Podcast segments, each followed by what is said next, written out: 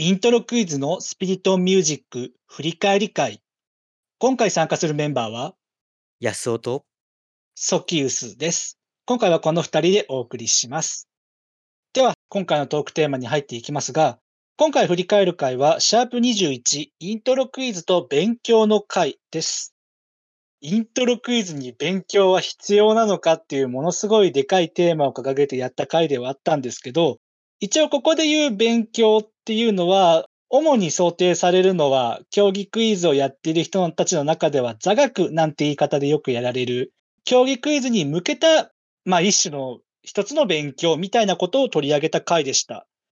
どうしてもクイズ、競技クイズについて考えるときには、競技で勝つために、ある事柄の存在を学ぶ、覚えるってところから、まあやっぱり話が始まっていった回だったんですけども、それに対して各々が、や、勉強するしないみたいなところから話を膨らませていって、でそこから勉強って言葉の意味合いにもいろいろあるんじゃないかみたいな話につなげていった回でした。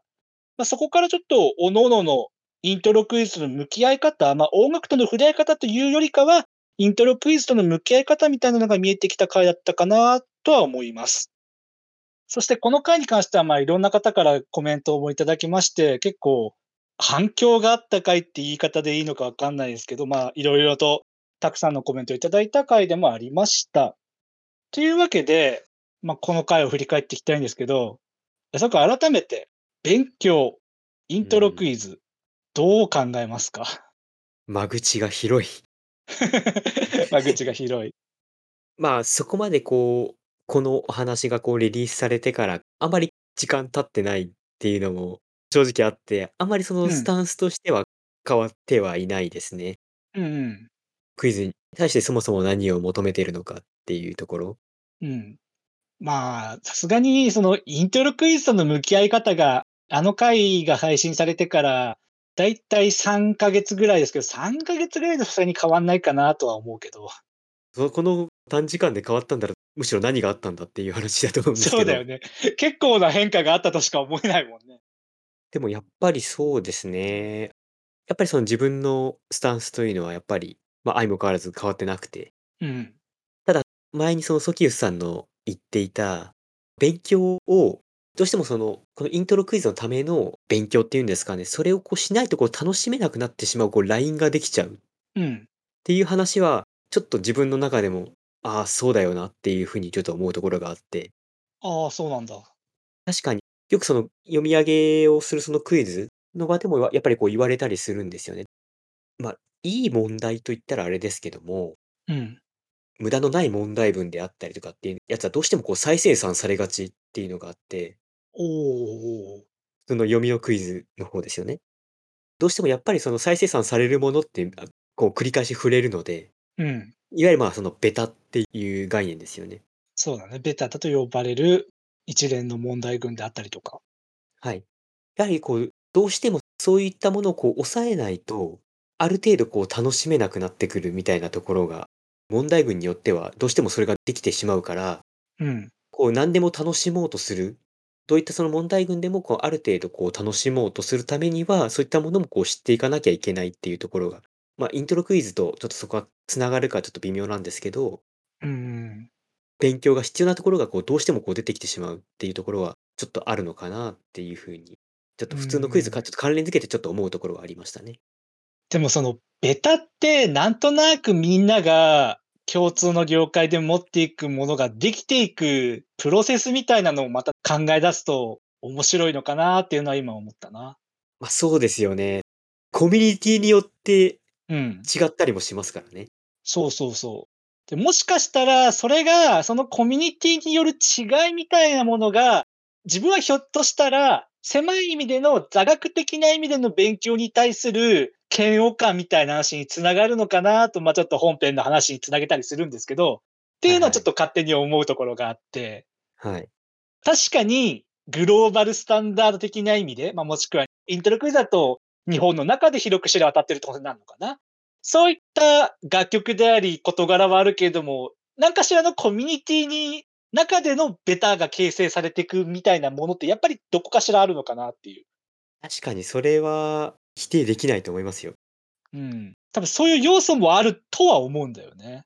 はい。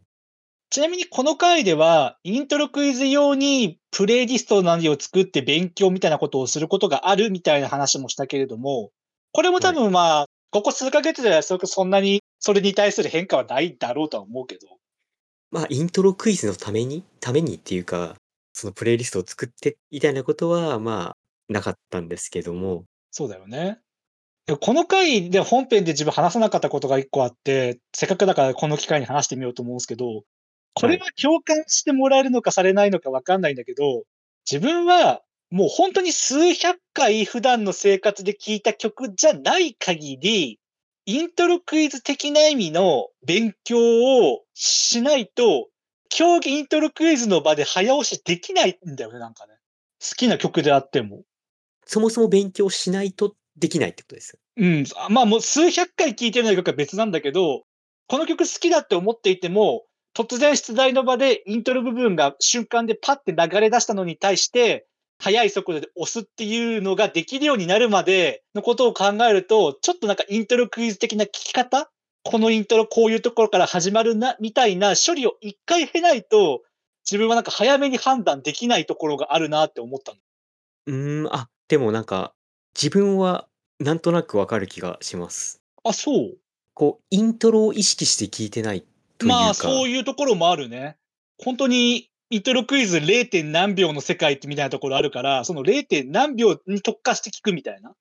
ひたすらそのプレイリストのこの早送りボタンを押し続けて、うん。イントロ部分だけを聞いてなんかそれを当てるような勉強っていうんですかね。うんうん。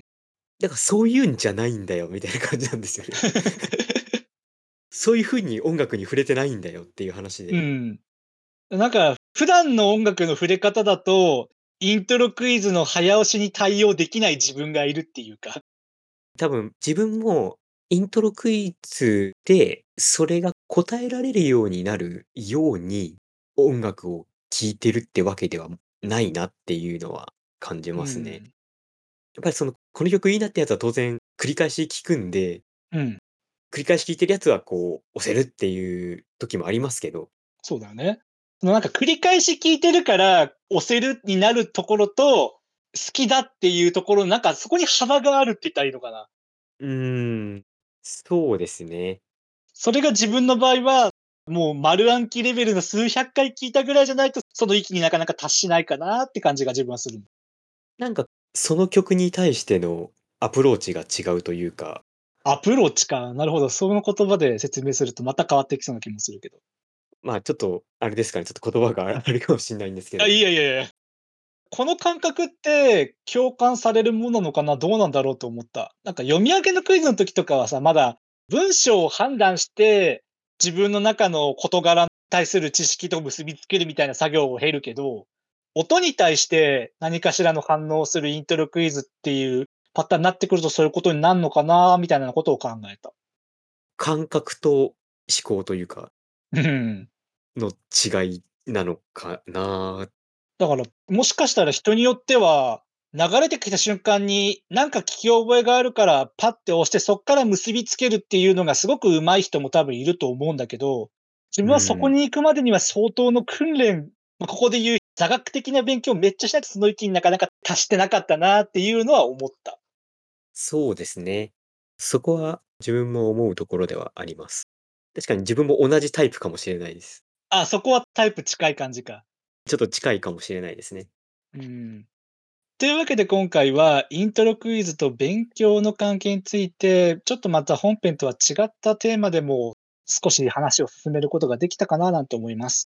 おそらくこの回を配信された近辺に本編でも勉強に関する回上がってると思いますが、そちらの方ともぜひ聞き比べていただけるとまたいいかななんて思っています。というわけで今回はここでおしまいです。